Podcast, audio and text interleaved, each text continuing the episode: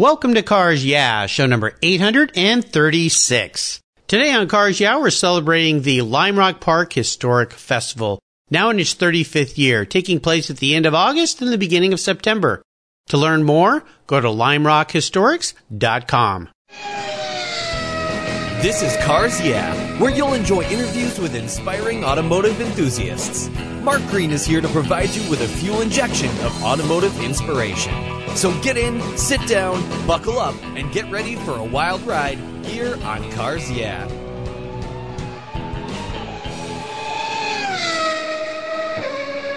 Hello, automotive enthusiasts. I am a revved up and so excited to introduce today's very special guest, Murray Smith. Hey, Murray, are you buckled up and ready for a fun ride? Oh, yes. I'm very special, so I'm buckled up well. You are. You absolutely are. Oh, this is going to be fun. Murray Smith is the festival chairman at the Lime Rock Park Historic Festival that takes place at the historic Lime Rock Park Racetrack in Lakeville, Connecticut during the Labor Day weekend. Now in its thirty-fifth year, it's five days of events, including a concours, parade, a gathering of the marks, an auction, vintage racing, and much, much more. This year, famed British driver Richard Attwood is the honored guest for the historic festival. Murray was born in Scotland and ran a successful career in advertising, helping clients from around the world. His enthusiasm with cars has been lifelong, and he's a member of the B R D C and the R R D C, and he's raced and rallied in both modern and historic cars at pretty much everywhere around the world. He's owned numerous historic automobiles, including some very special cars like the Porsche R S K, the R S sixty F two, the Porsche nine seventeen, a Maserati two fifty F birdcage, and a three hundred S. And today, Murray drives Morgans, Porsches, and a pre nineteen thirty Austin seven. Murray, I've told our listeners just a tiny bit about your incredible life. Would you take a brief moment, share a little bit more about your passion for automobiles? Well, yes. I mean, I've been hooked on cars ever since I was about ten years old. Unfortunately, my father died when I was very young, and uh, but he, before the war, had been, that's the nineteen thirty-nine war. Uh, before that, he'd been quite friendly with a guy called Prince Bira Bongse, who was a prince of Thailand, in those days, Siam. Yes. And Bira was a pre-war Grand Prix driver, and my dad used to play golf with him once in a while. When my father died, I wrote a piece about this relationship between my father and this Thai prince, and it appeared in a school magazine where I was going to school in London, and the headmaster of the school then said to me, uh, called me in one day and said, uh, ah, one of our school directors has seen your article about your father and Bira, and he's a car guy, and uh, he would like to take you to Silverstone to see a race. And uh, so be outside the school at such and such a time, on such and such a day, maybe two weeks later. And off I went in, I think it was nineteen fifty-two, to the uh, Silverstone International, Daily Express International his race meeting, mm-hmm. uh, which, uh, you know, was for Formula One cars in the day. Yeah. And there I was at Silverstone, all these fantastic, noisy, like four C L T Maseratis and stuff like that were on track, and that got me going. Unfortunately, that was um, that was it. That was the start of uh, start of a lot of pain. uh, yeah, and no doubt a lot of fun. You know, it's interesting you mentioned Prince Bira because a good friend of mine and past Cars Yeah guest, he's been on twice, Nicholas Hunziker, his great great uncle was Prince Bira, and uh, mm-hmm. the car that Prince Bira drove back in the thirties uh, was owned by a friend of mine up here in the Pacific Northwest. Of course. Uh, Yes, Greg Whitten, Greg, Venus. Yeah, yeah, yeah. The Romulus, which is absolutely fantastic. Well, as we continue on this incredible journey of your life, I always like to start by asking my guests for a success quote. It's a nice way to get the inspirational tires turning here on Cars Yeah. So, Murray, take the wheel. An inspirational quote. Oh, my God. Um, never give up. Yes. Never give up. Keep, get your teeth in and never, never, I, I think what's really important is never give up, never get disappointed.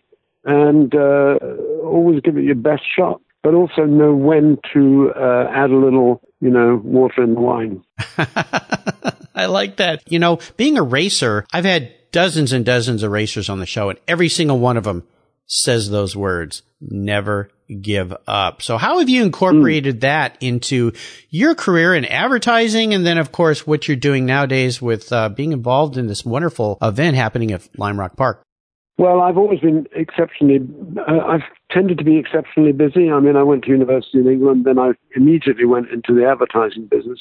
And um, the company I was working for was an English agency, And they, uh, after about a year, sent me off to Greece to run one of their companies in Greece, which was handling Greek advertising around the world. And uh, then I, so I was in Greece for a while, four years. Then I was in Paris for a year. Then they sent me to America. So that was a lot of traveling. But then I gradually sort of rose in the company's uh, echelons and ended up running first Latin America, then the whole of the world outside the U S. Wow. And so it was really crazy because I never stopped traveling. I mean, I used to go to Japan for a day, you know, and oh my. crazy stuff like that. But it was, you know, it was very rewarding and uh, provided me with sufficient income to buy a couple of little cars. And uh, and nobody at the company minded me being involved with cars because amongst other uh, clients, we had Chrysler and uh, et cetera, et cetera. And I ended up actually being on the motorsports committee at Chrysler. We got wow. the Viper G T S R built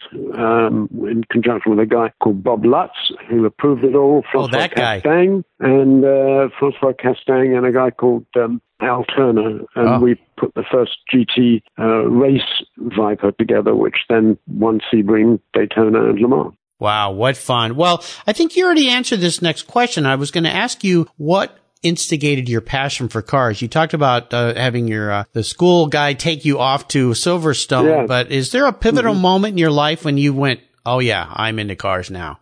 No, I mean, because I'm into so many things, to tell you the truth. I mean, I love cars. I, I, I love cars. I love driving cars. I love looking at them. But I think, uh, but I really, you know, I like the look of them. I like the feel of them. I love to drive, and I love to read about them. But I have other interests too. So I'm not a complete uh, geek, unfor- either fortunately or unfortunately. But um, it's been a fantastic way of uh, supplementing my income and doing things that are a real challenge. I mean, running the Louis Vuitton concourse in Rockefeller Center, which was an amazing event, although I say it myself, was a hell of a challenge. Imagine closing down central Manhattan and running F one cars down uh, Fifth Avenue on a Sunday, which we did. Wow. So it was, uh, it was a t- we had a huge budget, and it was a terrific event. So I think, you know, there's always a challenge, but it doesn't have to be necessarily in a race. But, right. but I, I like all of it, quite frankly. I like the whole car world. It's obvious you do. Well, you mentioned challenges. So this next part of our talk has to do with a, a huge challenge or a big failure that you faced along the way in your life, your career, something that really, really set you back. But the most important part of that about this situation is what did it teach you? What did you learn? So take us to that really painful time, kind of walk us through it, and then tell us how that experience helped you gain even more momentum in your career or your business or even your life. Mm. It's never happened to me.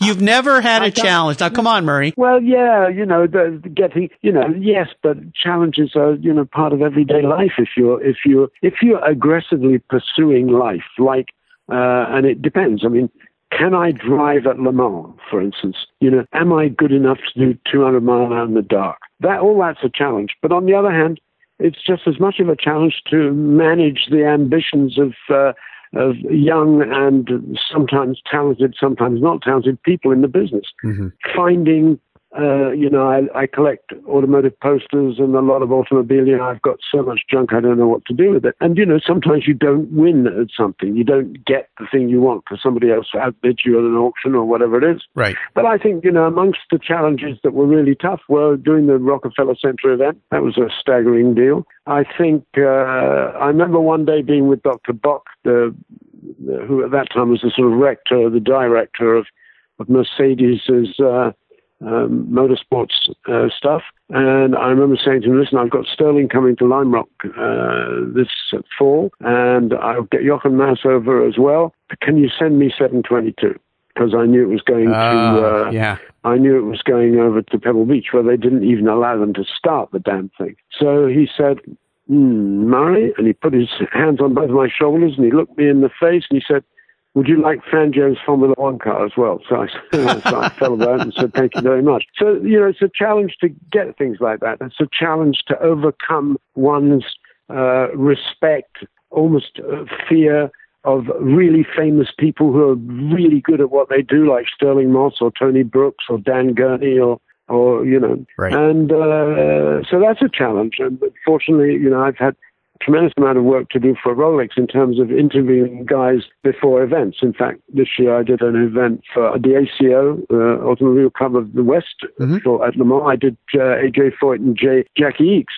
Well, those are challenges. I mean, yeah. if you respect these people so much, you want to make sure that you do everything that you can right so that they come through. I think too many interviewers spend too much time talking about themselves and not uh, enhancing the incredible uh, you know, power and, uh, and uh, ability of the people you're talking to. Boy, those are some challenges. My takeaway from what you just shared was uh, being willing to just ask. Put yourself out there and talk to people and ask. The fact that you just asked the question, I need seven twenty-two, and look what it got you. Two great cars, Fangio's car as well. Well, we also had uh, the Collier W one fifty-four. We had uh, Ralph Lauren's Trossi S S K. We had um, Indianapolis Museum's uh, French Grand Prix. We had a fantastic group of Mercedes there that year. Brilliant. So you can ask, but that's not a real challenge. That's just a question of asking. Right. Mind you, if you ask, uh, you say, I, I really want seven twenty-two, and you don't know what it is, when the guy comes back and he says, well, why seven twenty-two? Well, you know, you have to be able to come back with a sort of logical answer that means something to him, like saying Sterling's drive in that car on that day was one of the greatest drives ever in motor racing. There you go. So I think you've got to back up any kind. There's an awful lot of books in, the, in virtually every business, and if you can't back up the the the front that you're putting uh, with real knowledge, then that's a real challenge and a waste of time even bothering, quite frankly. Sorry. That's okay. I do have opinions, so I do apologize for that. I love your opinions, Murray. Let's shift gears and go to the other end of the spectrum. I'd love for you to talk about a career aha moment. It sounds like you've had numerous, numerous aha moments throughout your life, but is there one that you'd like to share with us today that really stands out? I think the, the, the amongst the aha moments was getting seven twenty-two. I mean, uh, other aha moments were when... Uh, Uh, at Lime Rock in particular, when Peter Sachs was driving up to uh, take part in the concours on Sunday, which is a pretty good show, uh, his truck and trailer broke down. So he pulled his eight C Alfa winning car from about nineteen thirty-four out of the back and drove it to the event. So I think that was a nice moment. I mean, you know, there are so many. I remember, yeah. uh, I remember the first time I drove at Monaco in a historic race, in a Bugatti of all things, way back when, the same weekend as uh, when Senna lost the race because uh, they stopped the race because of rain. It pissed with rain, uh, and I was driving a four-wheel drive Bugatti with which René Dreyfus uh, had won the La Tourbie hill climb in about nineteen thirty-three, and uh, just going round there, having, you know, envisaged it, uh, having seen film of it, but then to be going through the tunnel, even in that old banger, yeah. was something else. And years later, I drove my uh, Brabham B T forty-four uh, Formula One car with a Cosworth in the back, and of course, going through that tunnel in that was a hell of a lot quicker. yeah, know, a little bit. I think I think these fantastic revelations that where you've you've lived through, you know, reading about it or whatever, it's like going down Le Mans, the back straight in the middle of the night, and you're going past that cafe, and you see it coming whistling towards you, and you think, Christ, I'm actually here doing it, yeah. you know? Pinch me. You know, no, don't pinch me. That's much too painful at the moment. But uh, I think uh, there's so many wonderful things to be done in life. I mean, you know, the, uh, and, and motor racing is great because you can look at the stuff, and then you can drive it. And, of course, there are no excuses when you drive it. It doesn't matter if you're slow or fast, unless you have aspirations to be something else. But uh, just to have the opportunity to drive some of these amazing things that you read about. I mean, when Collier lends me, you know, a nine one seventeen P A Spider to drive up the hill at Goodwood, it's not very far. It's not a real challenge to your driving skills, but because you're not going that fast and you're not trying to go that fast, you've got any sense. But the fact that someone is prepared to put this in your hands says a little bit about respect for your, not so much your capacity, capacity to go fast, but your capacity to be sensible. You know, I mean, these are fantastic artifacts. They lent me their W one fifty-four Mercedes Grand Prix cars to do, uh, you know, laps at Lime Rock a few years ago, and that was fantastic. I hadn't been on a racetrack since nineteen thirty-nine. Wow. So, you know, I think, I think, uh, you know, you've got to respect your luck and, and and thank God for it and keep going as long as possible. Absolutely. Well, I would assume, in fact, I know you've had numerous proud moments in your life and your career, but is there one that stands out you would share with us today? In my uh, in business? I don't know, really. I think, I think you know, some of the, I mean, I, like, I have a lot of respect for Steve Earle, who did something about putting, you know, proper historic and uh, vintage racing together in the United States when he got the Monterey Historics going. Mm-hmm. And uh, I was very happy when I got Chrysler in to support that.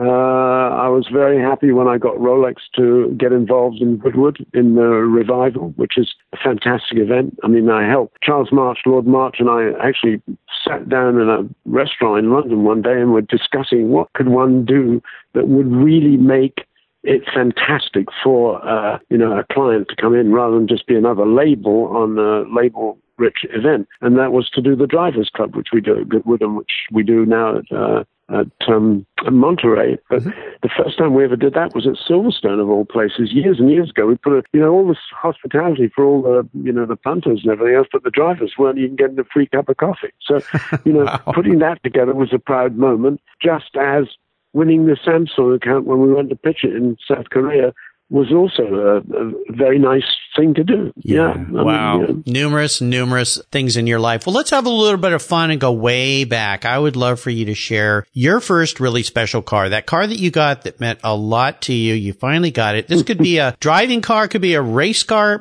whatever it is. Share some memories you have about that vehicle. Well, the problem is I really have been incredibly fortunate. Fortunate in one way because I've had so many absolutely extraordinary cars. But on the other hand, I was never rich enough, like Nick Mason and others, to hold on to them and, and capitalize on them now. I mean, mm-hmm. a few years ago, I had a two fifty F Maserati, which I raced quite a lot, a real one. I mean, the factory car that Moss won the millimeter, won the uh, European Grand Prix in. Mm-hmm. And, you know, I bought it for quite a lot of money. I sold it for a little bit more. And then years uh, later, it was bought by somebody else for six times that amount. Yeah, wow. So, it's a sad thing that, uh, you know, the short wheelbase Berlinetta that I used to park in the street in Manhattan is now worth five million dollars. And I, I bought I bought it for five thousand dollars and sold it for fifty. Yeah. So, you know, there are regrets. But on the other hand, I've owned them. You know, I mean, you know, imagine having a choice between a G T O and a, and a short wheelbase Berlinetta uh, for five thousand dollars, which is the case. I've still got the, the invoice. Wow. I didn't buy the G T O because I thought it wasn't very practical for the street. But the short wheelbase wasn't very practical either, and I used to park it on fifty-seventh Street in Manhattan on a regular basis because it didn't have a garage. Well, what about the first one? I mean, was there a car in, back in your life when you were a young man that you went, man, I've always wanted something. I finally got it. Well, yeah. I mean, I, it's, it's you know, it's difficult to say. I mean, yes, in a way, because... Uh, Let's see. I mean, I started off buying Austin sevens because they were cheap. You know, I wasn't rich. I was at university, and I, I found an Austin seven Ulster, which is a, a, a sort of small seven fifty c c race car from nineteen twenty-nine thirty. And they're really rare. There are plenty of fake ones around mm-hmm. uh, because there's lots of Austin seven engines. They're cheap to build, and they're quite fun. Uh, and this is a little pointed tail thing. And uh, it would do seventy-five, eighty, just over eighty miles an hour, I suppose.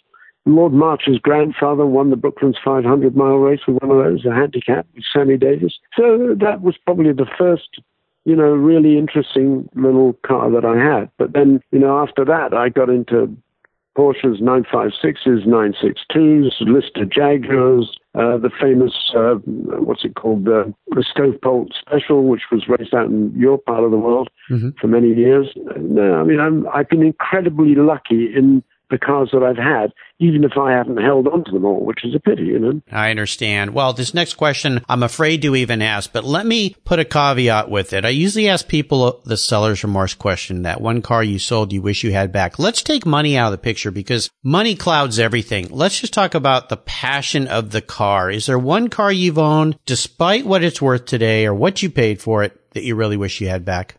Just one. Well, in practical terms, I mean, you know, the Grand Prix Maserati is a fantastic piece. I mean, the rivets on the fuel tank alone are worth a thousand words, and it was a great car to drive. Uh, my nine five six Porsche, ex-Rothman's car, nine five six, you mm-hmm. know, six hundred fifty horsepower, oh, yeah. two hundred odd mile an hour, fantastic car, wonderful to drive, lean in, start it without even getting in it, just turn the thing over and it'll tick over and warm up. But, you know, devilishly fast when you drove it. Those are all fantastic things. But in terms of, you know, real regret, I think one of the fun, most fun cars I ever had was uh, was the uh, Stovebolt Special, which was originally an H W M Formula two car, which Sterling crashed in Bari in about nineteen fifty-one or fifty-two. And it came to the States and eventually had a, an engine put in it, a V eight Chevy. and it was raced at Pebble and, you know, those kind of West Coast races mm-hmm. uh, by guys like Bill Pollock, and, and it was a fantastic thing. And I bought it at an auction on my American Express card. Oh, gosh. Uh, just because I thought it was like a cycle-fendered, uh, like a, it was like a Fraser Nash on steroids. Yes. And, of course, it had a lot of power because it had a big V eight in it, and it looked great. John Lamb and I did the New England tour in the thing. My wife and I did the California meal in it, including, you know, in the snow. And it was just a fabulous looking thing. You could drive it on the street. The guy I sold it to still got it fifteen or twenty years later, and he's still running it. Wow. So I think that would be a, that would be a really nice car to have back. I but think. I also like the Morgan I've got. I've got the Morgan that won its class at Le Mans in nineteen sixty-two, driven by Chris Lawrence and Dickie Shepherd-Barron. Mm-hmm. And that's a fantastic piece, too. I just love them all, you know. I'm, I'm not a Mark enthusiast. I mean, when you say you're a Ferrari guy, well, I just find that limited, you know. I mean, right. I like everything from Austin Sevens all the way up to, you know, I had a Packard Woody at one stage. You know, it's just, um, I mean, it's a real passion. Yeah, I mean? Obviously, for sure. Yeah, the Stovebolt Special, that's a beautiful little car. It's just the proportions, yeah, the proportions are wonderful. I, yeah, wonderful. Well, let's talk about today and what's coming up here, the Lime Rock Park Historic Festival. What yep. can what can you tell our listeners about that event? Well, Lime Rock's uh, great. I mean, I raced, uh, when I first came to the United States in sixty-seven or sixty-eight, I met a guy called Stan Novak, who was a Porsche guy, a Ferrari guy, who wrote books about Ferrari and everything else. He and I went and visited Modena, the factory, once. And uh, the, the V S C C A was, you know, the Vintage Sports Car Club of America, which is one of the, certainly the oldest club of, of that kind, catering to competition events with old cars. Uh, originally vintage cars, and of course everybody in this country gets it all wrong. Vintage is pre nineteen thirty in real terms in the rest of the world. Historics are much later. How one can talk about having a race where Travis Engen's driving his R eight Audi and they call it a vintage race is just crazy.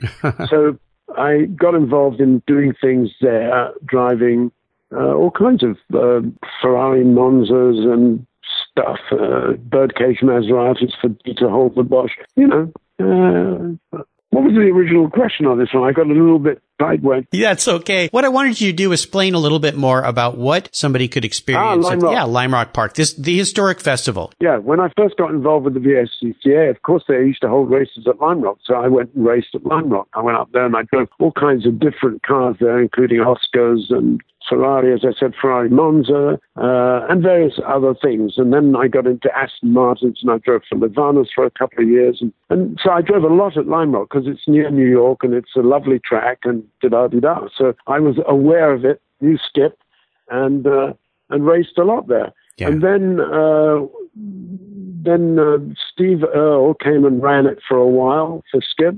And so Steve did the um, did the race part of it, and I did the concours on Sunday because we can't race on Sunday there because of local ordinances, mm-hmm. noise ordinances. So I organised the Sunday concours, and we got all kinds of cars out of the paddock, which made it even better. And then uh, Steve went back to uh, work on the uh, Monterey Historics, which he had founded, and uh, he went and spent most of his time in California on that stuff.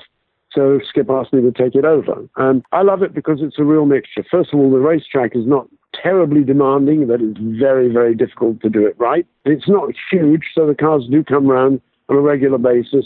And people out there who don't know too much about cars can, can get it, can enjoy it. So what we did was we added a, a Thursday night sort of parade to a local uh, village outside. It's beautiful countryside there, so everybody drives down there on Thursday night. It's in um, uh, lovely old square. And then uh, Friday, we have practice and qualifying. There are eight groups of cars, everything from Formula Junior this year, uh, as it's part of the World Tour. So we've got two grids of Formula Junior cars, and we've got a tin top race, which I started last year, which is Lotus Cortinas, Datsun five tens, all that sort of stuff. And then we have, you know, the usual big board G T, that is Corvettes and, and E-types and things. And then uh, we have small bore cars. We have a race for pre-war cars. So there are eight races in all. And on Friday, they get two practice sessions and qualifying. And then on Saturday, they get two races. Sunday, we have the concourse, which is now quite a big deal. We have a lot of really, really nice cars come to that now. And that's on the main straight. And around the rest of the circuit, the whole mile of the circuit, mile and a half nearly, we have uh, interest groups, mark groups, the Citroën two, two, two horsepower group, the, the Mini group, the B M W two thousand two Ti group, uh, all that sort of thing. So there's the concourse on the main straight, but there are all these other wonderful cars all round. And it's a great day out. And then Monday, you come back and race again. So it's pretty good. And this year we have Dickie Attwood coming, who, you know, won... Richard Attwood, as many would call him. He he won the Monte Carlo uh, Formula Junior Grand Prix in sixty-three in the Lola Mark five. So that was a you know big deal. That, yes. that was the premier Formula Junior race because they all thought, Christ, if I win this, you know, the Formula One guys would pay attention. And of course, he did then go and drive for in Formula One. And he won the Le Mans twenty-four hours, twenty-four hour race in the nine seventeen.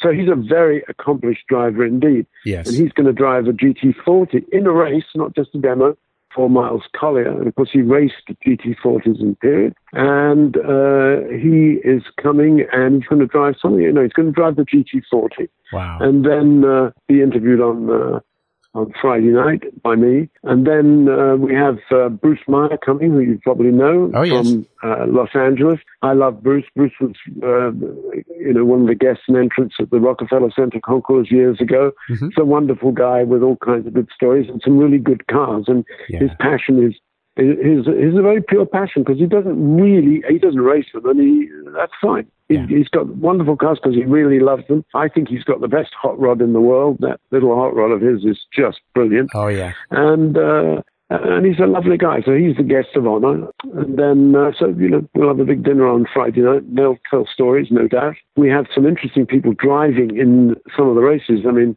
Ray Malik, who is, uh, you know, an entrant and racer at Le Mans for many years, Um, is driving a Formula Junior called a U two that his father built back in, uh, you know, fifty-nine or fifty-eight. Oh. So he's coming to race it. Wonderful. So he'll be there, and he's a real character and uh, with a lot of experience. Wow. So it'll be uh, pretty fantastic. Uh, yeah, I think so. And uh, Bruce Meyer's been a guest here on Cars. Yeah, I've known Bruce for years, mm. too. Yeah, fantastic guy. So it sounds like a spectacular event. I'll remind our listeners, I'll have links to the website. If you're anywhere in the area of New York here in a couple weeks, uh, this is an event you got to attend. Absolutely brilliant. Well, here's a very introspective question for you, Murray. I'm very curious how you're going to answer this. If Murray Smith was a car, what kind of car would he be and why? Well, I'd, I'd want to have a car that was, uh, I'd want a street car. I think, you know, race cars, I've had enough of those. And you can't do much for them. And, and I don't want to just look at it. And, and frankly, at my age, uh, You know, do I really want to go out and race some of the cars I've raced in period, that is, you know, Formula One B R Ms and stuff like that? No, I don't think so. So it's got to be something that I could drive on the street. It's got to be something that obviously has some grunt, uh, you know. Uh, I don't want a big car like a Corvette. I like them. I love the new Corvette, and I love the Corvette team. I think they're great in, you know, G T racing. But I don't know. I think, you know, I've had myriad Porsches. I think... Uh, And, and it would be nice to have an open car, but that's not very practical. In other words, I'd like to have something that combines real performance that repays skill in driving it, um, and that isn't huge and that isn't flashy. I mean, I, I find the current uh, trend towards buying supercars is so stupid, it's unbelievable. I mean, all these people buying Veyrons and everything. What for? You cannot drive it on the street. Most of the people who own them are incapable of getting anything out of it uh, at all. So I think I'd go for a Carrera three-litre R S oh. from about nineteen seventy-four seventy-five. There I mean, you go. I've had several of them, uh, but I think that's it's modest, but it'll still do one forty, one thirty mile an hour. It's small. Uh, you can put the child in the back if necessary. I think they look great. It's, uh, you know, and uh, I had several of them in period. Um, and I think it's that would be a really nice car to have. I mean, I've got some Porsches now. I've got a split window Porsche, very early fifty-one car, oh my which gosh. I like a lot. Wow. And I've got a, I've got a Speedster that I've had now for thirty years. So, oh. you know, I like, I like Porsches. They're damn good. They're practical and, and, and fun. I'm a big fan of Porsche as well. Well, Murray, up next is the last lap, but before we put the pedal to the metal, let's say thank you to today's Cars Yeah sponsors.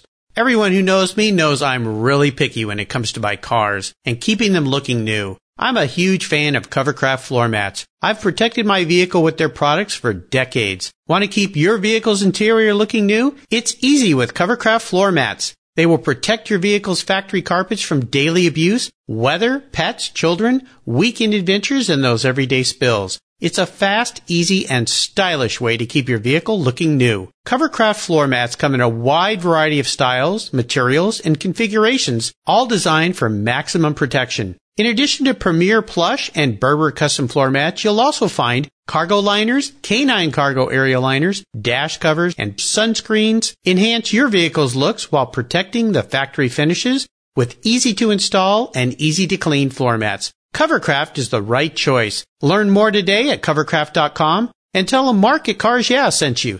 That's covercraft dot com. If you own collector cars and still have a little bit of money left over, congratulations. You're ahead of most people, but what should you do with the money you don't spend on cars? Talk to Chris Kimball, Certified Financial Planner Practitioner. For over twenty years, he's been helping people just like you and me with their financial planning and investments. And he's a car guy, too. Call two five three, seven two two, P L A N. Or you can view his website at w w w dot chris v kimball dot com. Make sure your investments are running on all eight cylinders, or twelve, or sixteen. Securities through Money Concepts Capital Corp. Member, FINRA SIPC. Okay, Murray, we are back, and we're entering the last lap. You've been around enough racetracks to know what that means. The white flag's out. Time to put our foot into it. And I'm going to fire off a series of questions and ask you to give our listeners some very quick blips of the throttle answers. So here we go. What's the best automotive advice you've ever received?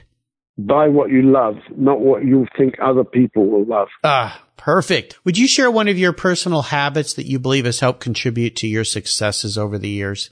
I don't drink heavily. I try and stay relatively fit without being completely mad, because I was a businessman for years, so I had to, I had to split my automotive passion with my passion for doing well in the advertising business. Yes. Um, I think, uh, you know, apply common sense, and uh, if you have any brilliance, use it. I like that. If you have any brilliance, use it. Now, how about a resource? There are tons of great resources these days, but is there one that really stands out for you that you enjoy?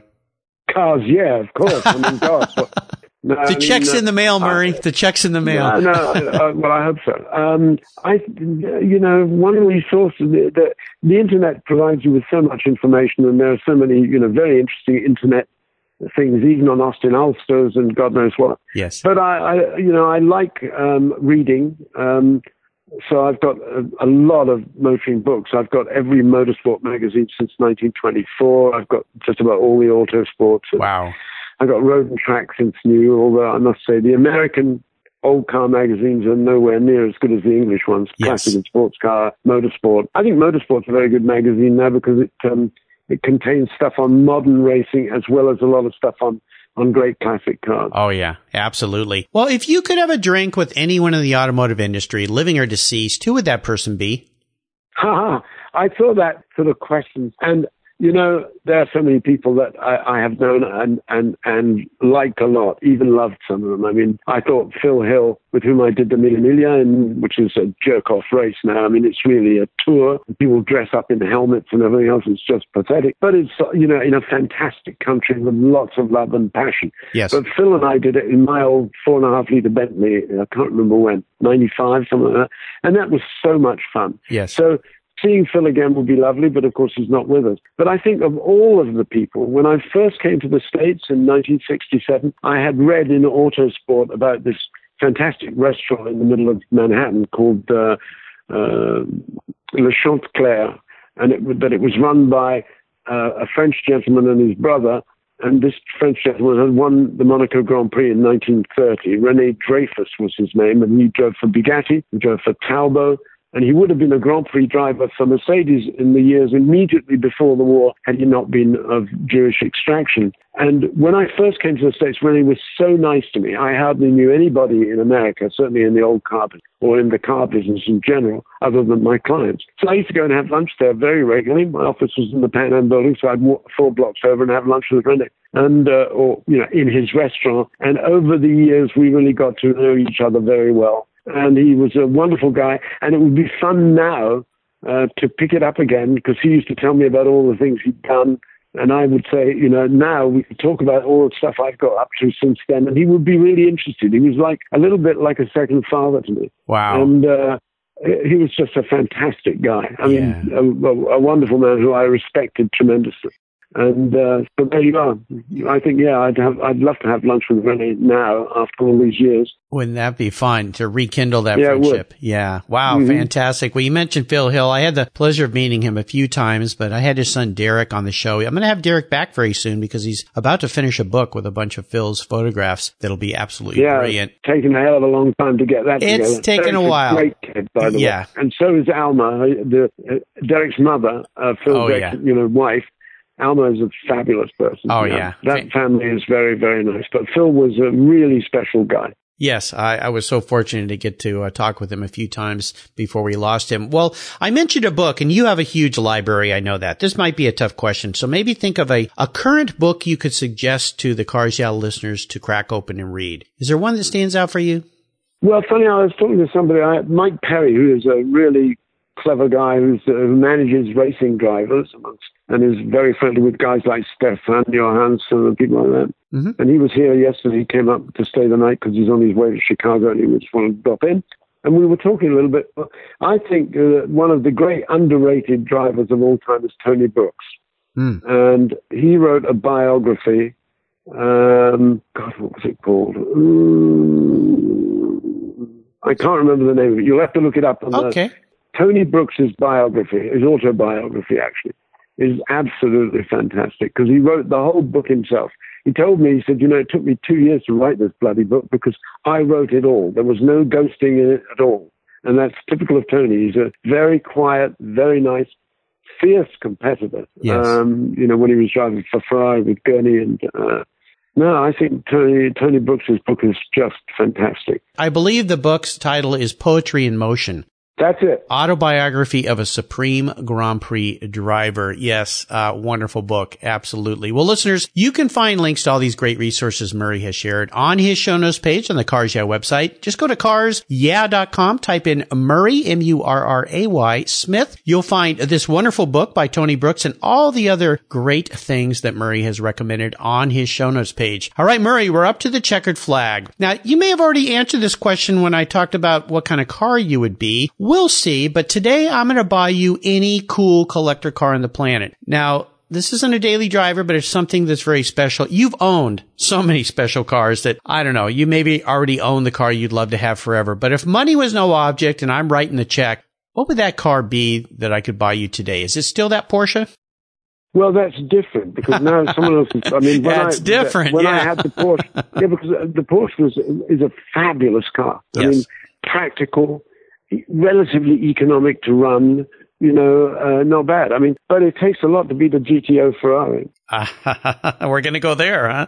I wouldn't have any of the modern junk. Well, you know, Anthony Bamford let me drive. I drove, uh, which one did I? I drove, Lindsay Owen-Jones had a G T O, which I drove in a two-hour race at Silverstone with him. Mm-hmm. And then a few years after that, I had driven for Bamford in the Birdcage and the two fifty F and the D-Type Jaguar at Watkins Glen. And then Uh, we were up at uh, Lawrence Stroll's track in, uh, in Canada, Mont Tremblant. Yes. And Anthony came over to me in the paddock and said, hey, you know, I didn't realize, but there's a two-hour enduro here, and I've got Joe here, that's his son, uh, but he can't do the whole two hours on his own, so can you drive the, the G T O with him? And that's that's one of the great G T Os. Oh, my gosh. The Maranello concessionaire one with the... Um, you know, with the cam back and everything else. Yeah. He said, you better drive it around the paddock. Have you driven this one? I said, no, I've driven your other one.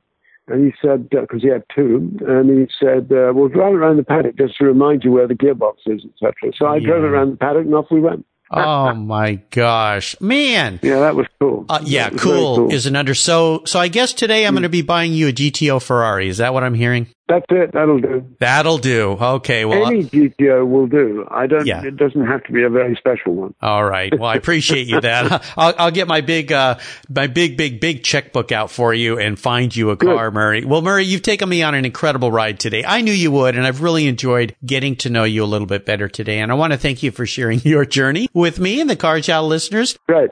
My pleasure. If you could offer us one parting piece of wisdom or guidance before you rip off down the track in that G T O Ferrari, what would that be? Never give up. There, I kind of thought I would hear that. Now, what's the best way for listeners to learn more about the Lime Rock Park uh, Historic Festival that's coming up? We have a website, the Lime Rock Historic Festival. It's on the web, and uh, there's plenty of information in there. And uh, it's uh, it's well worth going to, and it's uh, very reasonable, and you can have a hell of a lot of fun for four days. Looking yeah. at cars, seeing cars race, you know, getting really close. I mean, we... The Formula Junior lot, we've got two grids. We've got so many Formula Juniors, maybe, I think, over forty cars. So we're going to wow. start two grids, and they will all be in the concourse on Sunday as well. So that'll be good. Oh, yeah. I wish I could be there. I raced. My first vintage car I ever raced was a nineteen sixty Lotus Formula Junior. I love that little car. Well, an eighteen. eighteen, yeah, yeah. Great, yeah. great mm-hmm. little car nice to drive. Car. Yeah, very mm-hmm. fun, very fun. Well, again, listeners, oh, and by the way, Murray, is there a good way for people to follow along with what you're doing? Are you, you have a website? Are you active on social no, media?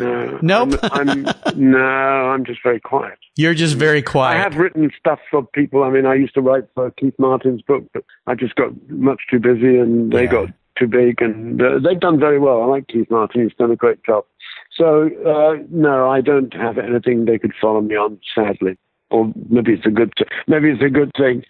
Yes. But I'll come and talk to you another time. Well, I think you're busy enough with what you're doing. Keith Martin's been a guest here on Cars Yeah as well. Well, listeners, again, you can find links to everything that Murray has been so kind to share with us today on his own Cars Yeah show notes page. Just go to cars yeah dot com. Type in Murray Smith and you'll find that there. And if you're anywhere in the area of Lime Rock Park, this is an event you need to attend. So I'll have links to that as well. Murray, thanks for taking some time out of your day with me today and for being so generous.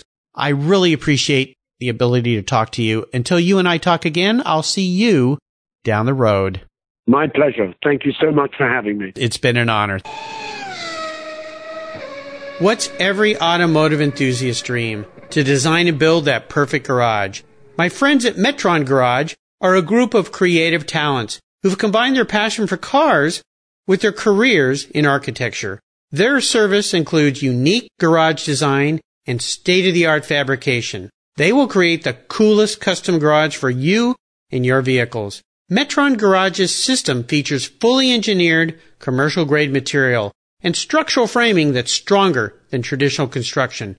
Their designs are pre-engineered to meet your building codes for fast, bolt-together construction. With over twenty-five years of experience, you'll see a three D rendering to visualize your custom garage, and the final structure will fulfill all your storage needs. Contact Metron Garage today and begin realizing your dream garage. Go to metron garage dot com. That's metron garage dot com. Garage is built for discerning enthusiasts, where it's not just a garage, it's where your dream garage comes true. Thank you so much for joining us on today's ride here at Cars Yeah. Drive on over to cars yeah dot com to find show notes and inspiring automotive fun. Download your free copy of Filler Up, a fun book filled with gorgeous photographs of fuel filler fun, including quotes from more inspiring automotive enthusiasts. Download your copy today, and we'll see you next time on Cars Yeah!